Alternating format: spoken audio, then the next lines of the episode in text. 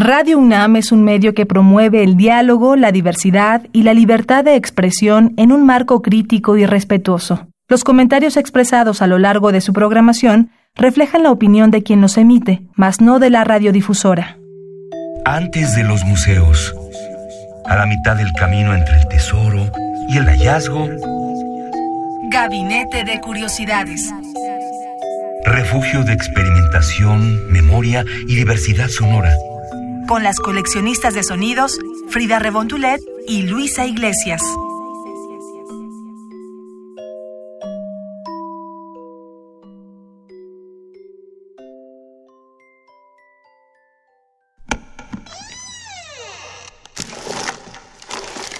Vasos comunicantes.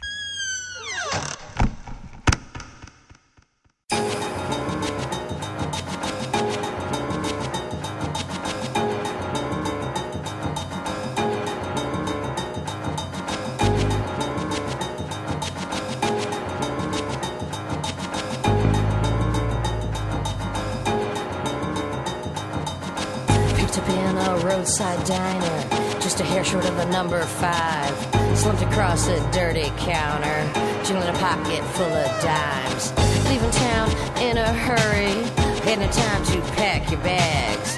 Ask a waitress for directions, heading south of the Mexicali line. Burning bridges is your Bible. Brag about a stupid thrill.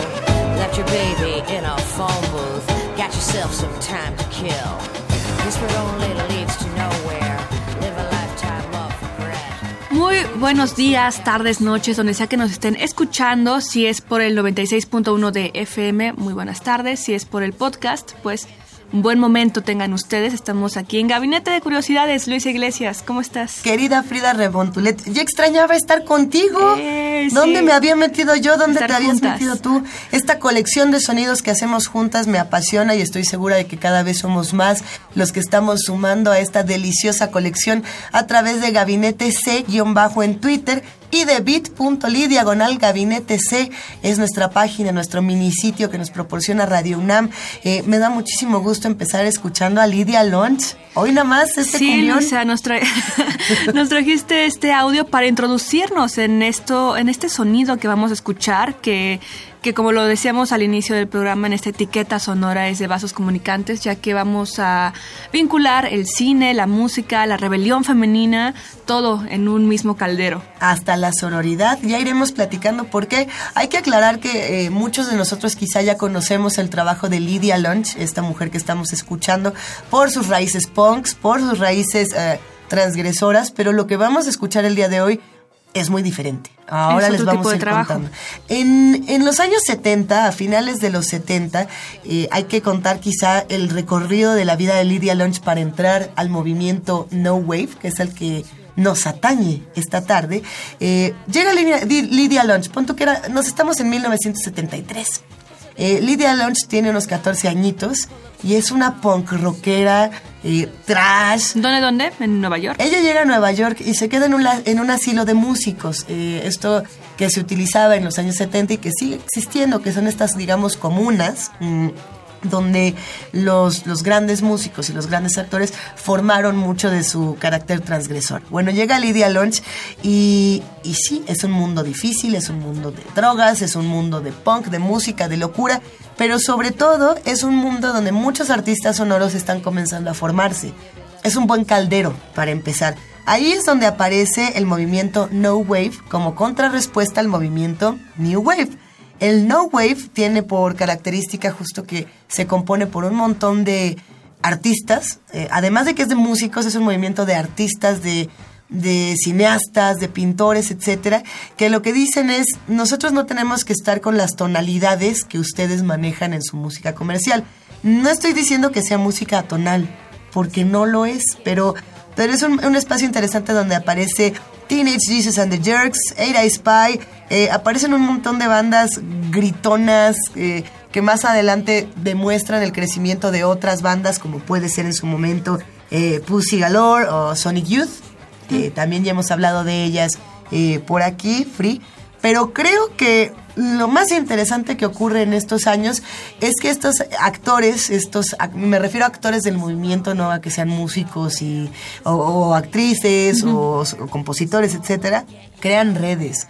Y, y, estas redes se alimentan a finales de los años 70, ya casi a principios de los años 80, con experimentos sonoros y visuales muy emocionantes. Podemos recordar que aquí en Gabinete hemos tenido varios programas donde se le ha dedicado particularmente a la revista Telus, eh, que era esta revista cassette, esta revista sonora, donde juntaban, bueno, precisamente era uno de estos estudios, lugares medio clandestinos, medio como que no sabían de qué era el juego, pero ahí grababan a músicos justamente de estos finales de los años 70 y parte de los 80 de qué, qué música estaban haciendo en Nueva York particularmente, ¿no?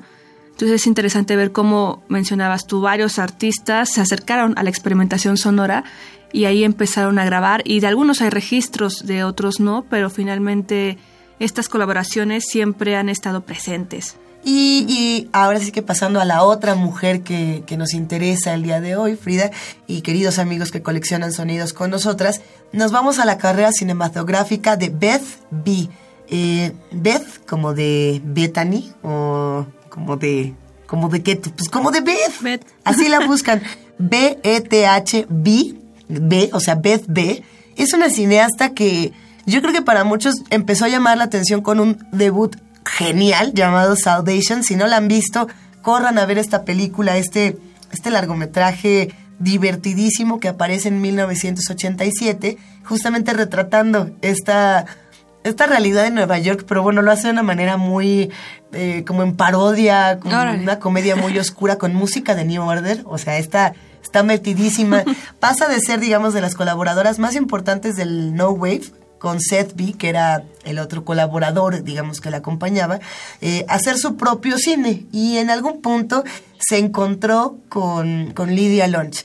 Eh, las dos ya estaban encontrando una madurez en sus carreras mucho más interesante, y me refiero interesante porque ya habían conocido el punk, el gótico, colaboraciones con Nick Cave, amigos de New Order, ya se habían este se conocieron en un buen momento. Se conocieron en un buen momento, ya se habían comido juntas al mundo y llegó el momento en el que les tocó colaborar. Lo que vamos a escuchar a continuación, después de esta introducción que esperamos los haya antojado mucho en el tema de, de Lydia Lunch y de Beth B., esto, esto que vamos a escuchar se llama Tanatopsis. Tanatopsis es un cortometraje que aparece en 1991, así que hacemos la invitación a aquellos que están del otro lado escuchándonos a que se metan a nuestra cuenta de Twitter, gabinete C-bajo, y puedan eh, tener la otra experiencia, la experiencia visual de Beth B. Esto que se escucha, eh, digamos, en sus oídos a continuación, es un texto escrito y actuado por Lydia Lunch. Es un es una experiencia sonora, ya diría Radio UNAM, que a mí me fascinó. Está en inglés, pero tratan de dejarse llevar un poco por, por el monólogo que Lydia Lunch ofrece, que es fabuloso, Frida. Perfecto. Y si van manejando o en alguna cuestión, pues bueno, como dice Luisa, en el Twitter ahí va a estar el link para que cuando lleguen a la comodidad de no tener que manejar, pues lo puedan buscar y lo vean y se acompañen de estas sus experiencias y nos cuenten qué les pareció, Luisa. Es una reflexión de la muerte muy profunda que, que genera Lidia Lunch desde el, desde el nihilismo, desde quizá un poco, no es la desesperación, pero tampoco es la resignación. Yo creo que es como un punto eh, en el que empezamos a descender de esta euforia del no wave y aterrizamos pues en un vacío interesante que se repite con una frase como Annie, toma tu arma, Annie, toma tu arma. Vamos a ver hasta dónde nos hace llegar Lydia Lunch con Beth B en Tanatopsis. In this puny and pathetic landscape of inhumane waste, I wander, wondering why. Why? Why was I born an American? And not a Palestinian, Pakistani, Syrian, Lebanese, Turkish, Iranian, Filipino, Japanese, Chinese, Afro-Cuban American, or Colombian. A Colombian. with big, big, big, big, big, big balls and a kilo of coke stuck high, high, high up on the mountains so that I could better understand the need to pilfer, to pillage, to trample, to plunder, to rape, to rape like wild, wild Indians high up on the mountains.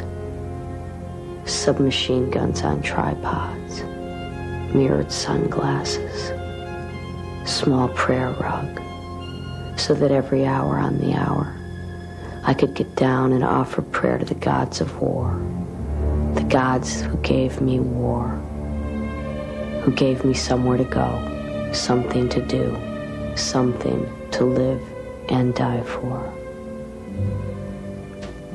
And man playing God will do as God has done. He will destroy. He will penalize. He will punish. He will terrorize. He will destroy the earth. And man, like his ancestor the dinosaur, will also become extinct. Because all of man's warmongering, corrupt, bloodthirsty ideas are extinct. Poor, reckless fanatics, lost in a limbo of time without limits, of world without end. I pray for boys that don't know any different than getting 18 bullet holes blown in their bellies while traveling in squads of 15 to 20 year olds whose sole job is to eliminate the executioners, to kill the killers, to terrify the judges, the juries, to kill the cops, the chiefs, the king. The king is dead. Long live the queen. A sinister nuisance becomes a national obsession. Night of blood on Death Boulevard. A fish rots from the head first.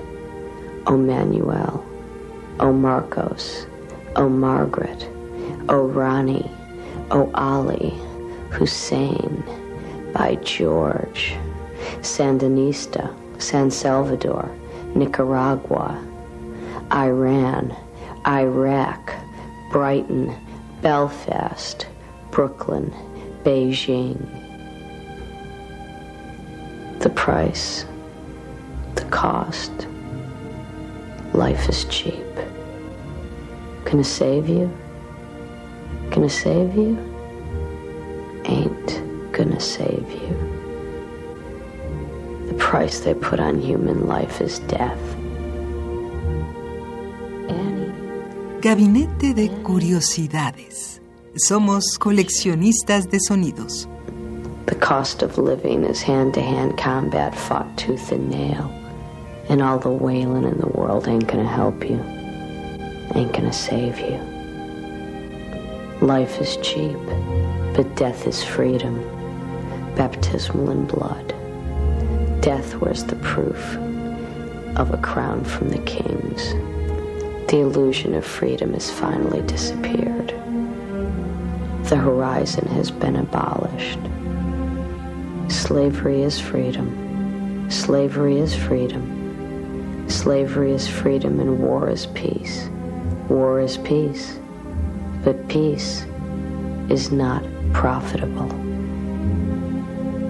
The death of another living creature means nothing to men. The death of another living creature means nothing to men. Men are so afraid they have to kill. Men are so afraid to die they have to kill everything in sight. Regresamos para despedirnos, queridísima Frida Rebontulet. Nos escuchamos la próxima aquí en Gabinete de Curiosidades. Sí, Luisa, qué emoción poder estar juntas otra vez y Eh. con todos ustedes. Los invitamos a que nos sigan en Twitter, arroba gabinete C-bajo y que escuchen los podcasts que hemos guardado para ustedes en la página de Radio UNAM, que es www.radio.unam.mx o bit.ly diagonal gabinete C. Hasta la próxima. Radio UNAM presentó Gabinete de Curiosidades. refugio de experimentación, memoria y diversidad sonora. Dispara tu curiosidad en la próxima emisión.